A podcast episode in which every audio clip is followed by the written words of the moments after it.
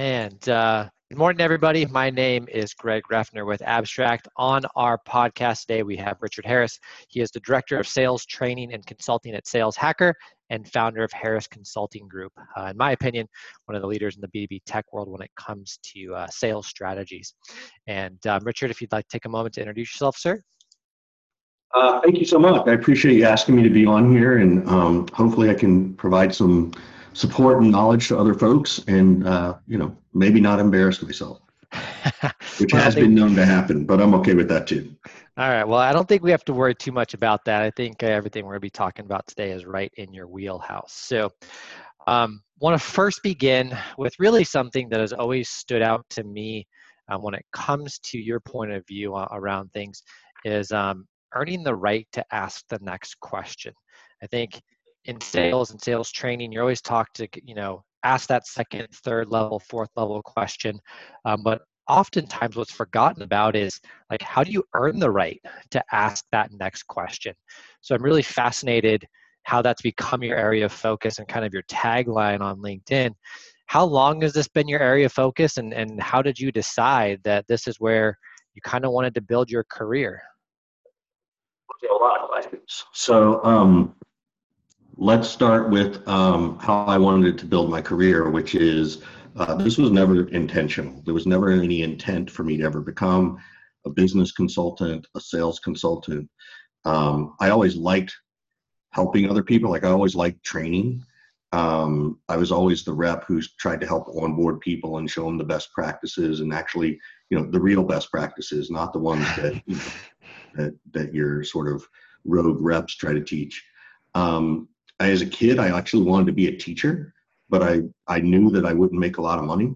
Um, so I was sort of able to figure out that sales was a little bit like teaching, and and I actually love when I find teachers who want to move into sales because I think they're the best at sales, literally the best background for sales. Um, there's a couple others, but I really like that one. Um, and then I just, you know, I had all kinds of sales jobs and, you know, I was director of sales, VP of sales. I was a sales rep. I was an SDR. I was a full cycle rep, sales manager, sales ops. So I, I really sort of throughout my career did that. And then um, 2011, 2012 came along and had this great job with a company called Mashery. Um, they were going to get acquired at that point. I was in sales ops. Uh, they were getting acquired by Intel. Intel didn't need another sales ops guy. So I was probably, you know, one of the easier people to sort of cut. Um, but they did a really nice job. They hugged me out the door, as I said, and made sure that I had plenty of runway to take care of my family and look for the next gig. And and uh, and so they really did it the right way, which I really, you know, I can't thank them enough. Um, and then people kind of called me and said, "Hey, could you help? Could you do this? What do you think?" And that's sort of how I fell into this. That's how I became a sales trainer. Nice um, earning the right to ask questions. Um, actually, a rep that I had said, you know, we got to earn the right, and so I just sort of kind of thought about it for a long time, and and and this was before I became a consultant. I was like, you know what, that's a really smart idea, and I was I was like, well, what kind of right are we earning, right? And um, and I realized it was earning the right to ask the questions, and so that's where I really started to hone in on it. Um, you know, I've been through Challenger and Sandler and some Miller Heiman stuff, and everybody intends to teach you that. Sandler probably does the best of it. And I just sort of took it and, and created what I call a respect contract out of it, out of it, or sort of adding elements that I felt were missing and teaching it in a way that was teaching the reps how to be respectful to themselves because we hear this all the time. We hear sales leaders, you know, walking there with swagger, you know, own the place, you know, um, you know, you're there, you belong there, it's your time too, like it. And, but nobody could ever teach it. And so that's where I really came up with this, where I sort of dug into it, I should say. I wouldn't say I came up with it. I would say I dug into it okay. and um, and created this respect contract that I use at every conversation um, to just sort of acknowledge here's what we're here for, here's why we're going to talk, and if it's not going to work, tell me, right? And you know, literally, I don't want to send you reaching out, checking in, and touching base emails. Yeah and then I'm able to, to transition that, I think, better than a lot of other methodologies from that to get the prospect talking by just asking the simple question of what made you come here, right? Like what made you want to have the conversation? Even if they give me a ton of information, even when people say, Richard, I need, I've got a team of, you know, this many AEs and this many SDRs, and we need sales training, we want qualifying and discovery training, we want prospecting training. Well, there's still a reason they want all those things. And I want to know about the reason as much as I what their actual wants are. Because oftentimes what they want isn't what they need. And so that's where I'm sort of diving in. So that's the long answer to to that question. Write. So I hope it sorry for the diatribe. No, I, I, love it. There's actually a couple things that I would like to expand upon a little bit more.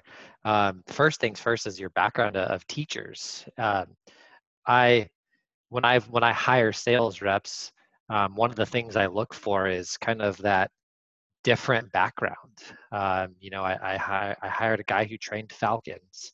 Um, I've hired people that have done door-to-door internet sales. I've hired teachers, and it's so funny because they're the ones that always far exceed my expectations beyond just the the person who is maybe um, you know five years of successful sales and so i'm really curious kind of where why you see that teacher persona as being somebody who who transitions well into into sales well it's super from my perspective it's super easy um, they know how to take things and explain them in very simple ways, right? They can take what a kid might think is complex and break it down into something simple and walk them through the process. They also understand what a process is. They understand that to teach, and I'm, I'm literally going back to kindergarten, that they understand the mindset of their customer, the child, and how to navigate them down the path and get them to buy in to do these things right? I love it. Challenge the kid appropriately. And you see this at kindergarten learning the ABCs. You see it in, you know, the first time they start to learn, you know, simple addition, subtraction, multiplication. You see it in going into algebra and, and geometry and all that kind of stuff. You see it everywhere. And so they're naturally inclined with the desire to know where they're going lead the conversation in a way that's often not dictatorial, although we have some teachers that are dictatorial, and and then let the kid, you know, buy in. Yeah, and that's sales. Like that's yeah. it. Like that is there's no there's no difference in that theory or philosophy than it is selling somebody something, right? I love I love that. Down, you got to connect with those people. You got to earn their right to trust you got to have a warm personality you've got to be personable and personal you've got to understand what a process is understand you just can't walk in and tell them to memorize um, although that often does happen but that's not the intent of the teacher that's that's a little bit on the on the on the child or the mm-hmm. prospect uh-huh. so it all aligns in my mind um, super well so the question then becomes do teachers want to be sellers do they do they thrive on that energy of of encouraging people to change their minds? Are they competitive in the sense that they like the challenge? Not that they played a ton of sports, but again, long answer, but um, hope that hope that was okay. No, I love it. One of the things that D'Amelio stood out to me was, you know, kind of like helping someone arrive at their own conclusions. I often think of Leonardo DiCaprio's movie Inception, kind of planting ideas in people's minds and helping them get to the place where they think that idea was their own and I think back at all the teachers I've ever had, um, they were really good at that. And people that are really successful in sales have a very unique way of helping prospects arrive at conclusions on their own as well. Um, so, really, really fascinating point. Um, getting into the kind of okay we, we've helped identify kind of a persona what a background might look like um, and getting how do you earn the right to ask that next question uh, maybe I'm kind of simplifying your explanation, but it's an upfront contract. You're setting the expectations right up front with somebody. Um, I've noticed on some of your things you talk about SDRs all the way to like customer success and everybody in between in that life cycle of revenue. An SDR has a much shorter amount of time to earn that trust and earn the right to ask for that meeting than someone at an AE level or even a CSM level. Um, how is the strategy different or is it different whether you're helping an SDR understand that principle or someone kind of managing a book of business and farming accounts? What's the difference there or is it the same process? The process is the same but there's some tweaks right? So if i'm a if i'm a customer success person or account manager where they're already my account you know i'm never going to say to someone hey look if it's not a good fit just tell me and you can walk away. Yeah right? like that's not, not what you're going to say. Um, but i would say something to the effect of hey you know one of the things i thrive on and, and appreciate is an honest dialogue. So if ever something's not working or your expectations are not being met or i'm not giving you proper expectations please tell me. Because it's my job to do all those things. It's my job to support this relationship. And if i fail then you're going to be unhappy and i want to i want to know that as fast as possible. I'm obviously going to do my best to to not do that but you know i've got enough experience that it's not going to happen. But every now and then if something's not aligned I, I, you need to tell me. And likewise if i discover that your expectations are not in alignment with what we do, I'm going to find a professional way to share that with you, and then we're going to problem solve it. Right? So it's a little bit longer of a wind up to get to the point, but that's how I would do it there. Um, on the SDR side, it has a lot more to do with um, earning that right to ask the question, which is, you know, do you want to take a meeting? And for me, the SDR, setting that first appointment is really just an interview. It's not even trying to set the meeting for the salesperson. It's like, hey, I want to interview you and understand how you're tackling these challenges. Would you be open to a conversation? And I, I'll go so far with SDRs to say, look, it's not a sales call. It's not. We're trying to talk to experts like you, understand where we are in the marketplace and how people are using these, you know, what they're currently doing versus what we offer. Now, naturally, that can turn into a sales conversation right? That's up to the AE to then skill that into a sales conversation, right? Um, and so it's a it's a favorite technique uh, that I really like that I learned about a couple of years ago. Um, so I've been I see it working a lot, and it and it favors the prospect. So for me, earning the right has a lot to do with talking about the pains you solve, not what you do right? So when people, and that's that's my whole earn the right phrase is that, you know, you know, Richard, what do you do? Oh, I train SDRs, AEs on how to be better salespeople. Bleh, that's terrible. Yeah. Right? Yeah. It's horrible. Right. That's like everybody else. Yep. So, but if I say, oh, I teach people how to earn the right to ask questions, which questions to ask and when to do it, there's not any revenue leader with any type of title, C, C level on down, who cannot immediately picture what that means. And people don't buy the words we say, they buy the pictures we paint. So I have to paint a very clear picture of their pain in relation to what I do. So I'm always trying to talk about their pain and I'm trying to meet them in their headspace and in their mind to deeply understand where it's coming from. And once I understand that, then I can say, well, hey, let me let me let me shift a little bit. Let me let me explain to you how I might tackle this and you tell me if you think it's a fit right? So that's that's the ultimate earn the right to ask questions, which questions to ask, and when to do it. You know, analogy. So I love it. I love it. It's um, it seems so simple, but it's it's you look across the board, and not too many companies have figured out that it's not about them; it's about the prospect, um, and everything from your SDR messaging to your marketing, product marketing, sales, everything needs to be in alignment with that. Um, want to get a little bit into technology. And so companies invest in training, they invest in kind of messaging, they invest in people like you coming in and helping the reps um, earn the right to ask that next question, really think through what that that journey should look like, and then they're deploying technologies to try to measure the effectiveness of that. Um, you know, I looked on G2 Crowd. There's like 200 different sales enablement tools on G2 Crowd. So there's definitely not a um, there's not a problem in finding technology to help measure the effectiveness of the investment in these strategies. Um, I'm really curious to understand from your perspective, like what what we have like this void. I feel like where we have technology, we have strategy, sales leadership, we have frontline worker. Um, where does technology in your mind fit into this? And then a second part to that question is like are we trying to force a fit with technology? Like are we trying to do too much with technology and and kind of well, repeatable process?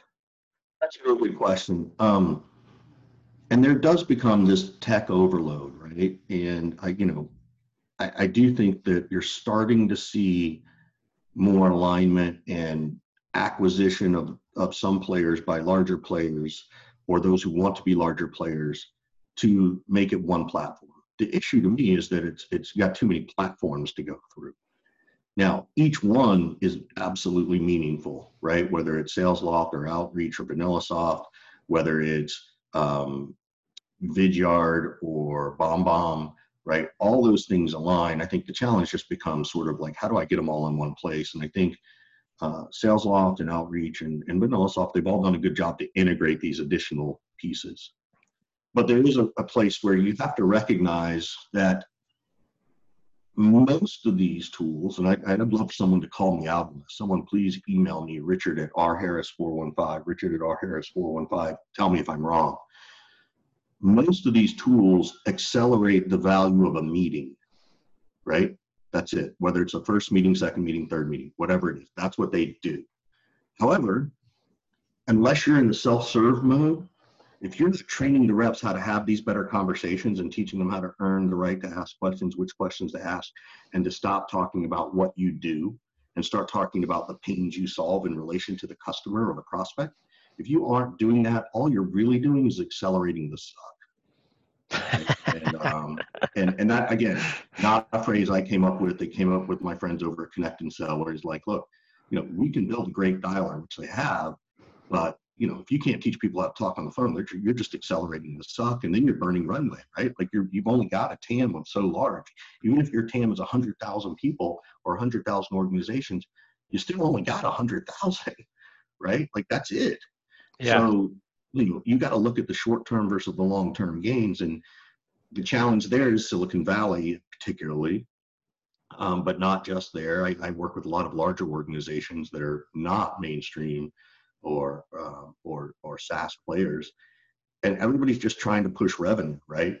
And you're chasing the revenue dragon, as I call it, and you make a lot of mistakes if you try to tame the dragon in the wrong way, right? You can't tame a dragon quickly, like it does not happen, right? Um, you know, even you know look is you know even all the way back to game of thrones right?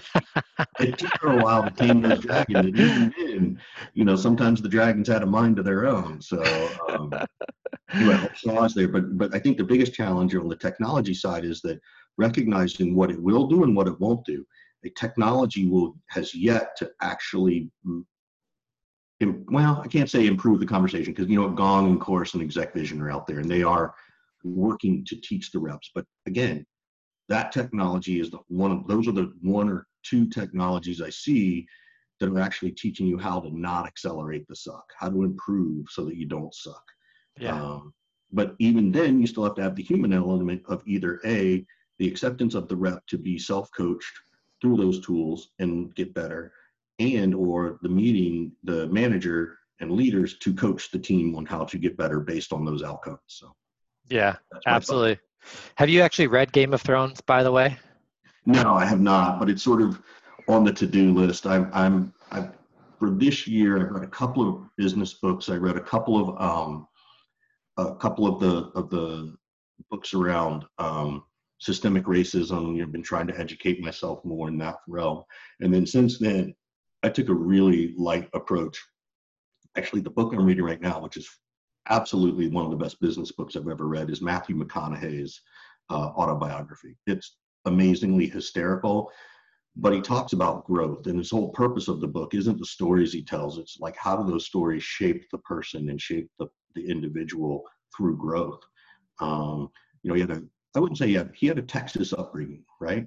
You know, he had a mom and dad who who you know he, he got a whooping as he said, right? He right? And, uh, he's not advocating for that. Like he's not saying that's how he's raising his children because I don't think he is. But um, but it did instill certain things about how he needed to adjust his mindset, and um, and I, I appreciate that.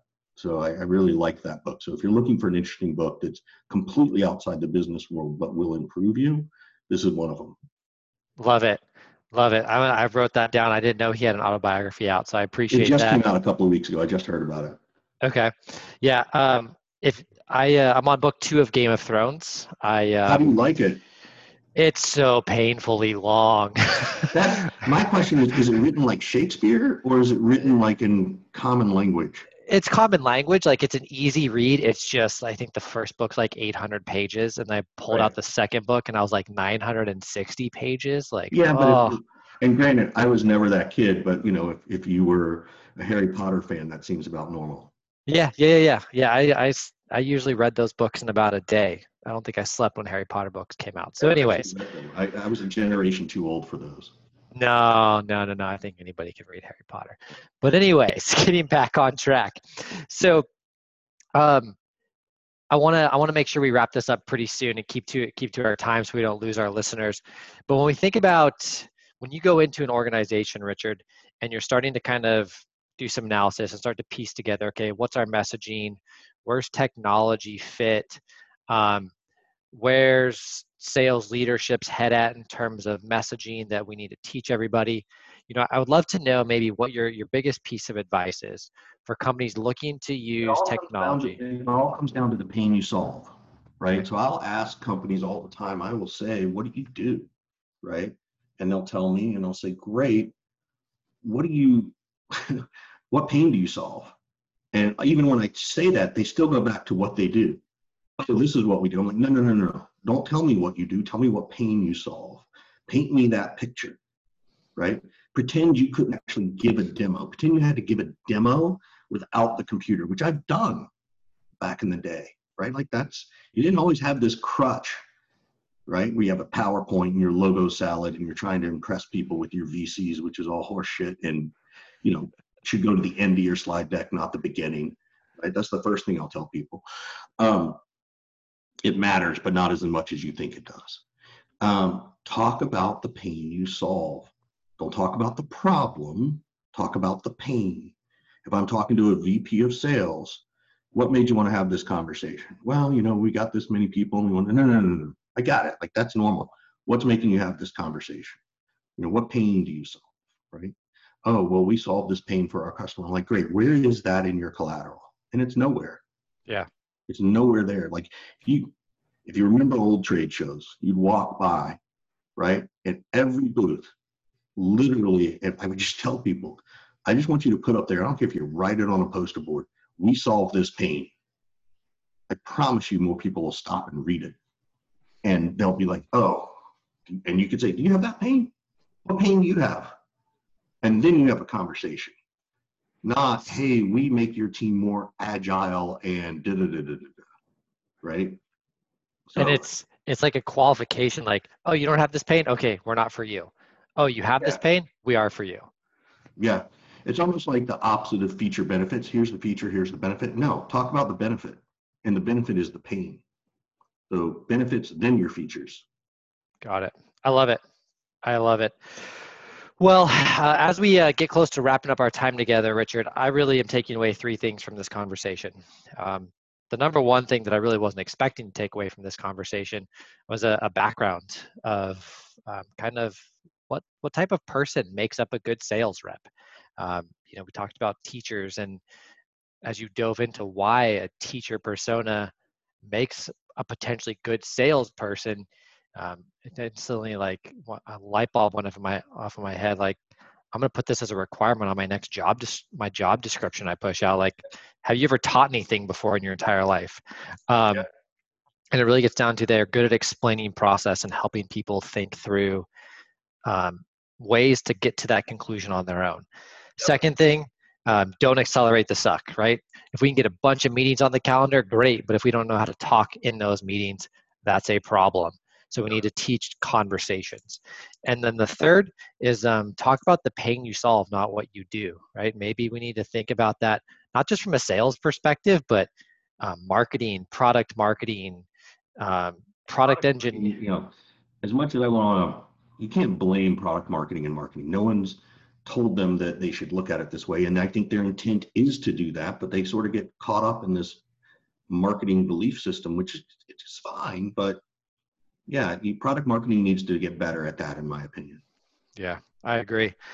Well, those are my three big takeaways from our time together, Richard. Um, for anybody who wants to get in touch with you or learn more, what are some good ways to get in touch with you, sir? Yeah, use LinkedIn, right? Um, you can my my handle everywhere is R Harris four one five R H A R R I S four one five. Um, I'm super crazy. Here's my cell phone number 415 596 9149 415 596 9149. Text me, call me. Um, and then Richard at rharris415 is uh, .com is my email address. So connect with me. Happy to chat. I'm happy to have conversations. They don't necessarily have to turn into you know business opportunities. Um, I believe in putting good karma out there in the world. So I'm I'm happy to you know do that. And you know the business will find you. Like that's how you don't accelerate the suck. Uh, I love it. I love it. Well, I appreciate our time together, sir. Is there any final thing you'd like to add before we wrap up today? tell me about this painting behind you, even though people are just listening.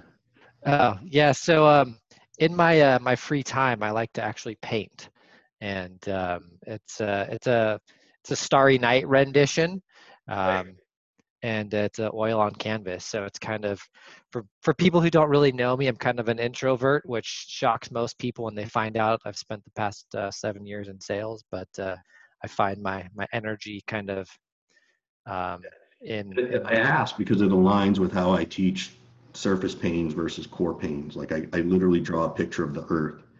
You know, you have the the crust and then the the mantle, then you have the outer core and the inner core. And you know, the inner core is where that core pain is is real pain, right? And so that's what made me ask about it. So it, it aligns very nicely with some philosophies of mine, which is clearly, you know, this is why we're going to be best buddies. I love it. I love it. This is this went way better than I uh, ever could have hoped, Richard. I appreciate it, sir, and um, thank you, thank you again for your time. We'll uh, we'll talk soon. Let's do it again. Thanks, Greg. Bye. Appreciate you Bye. having me. Thank you. Bye.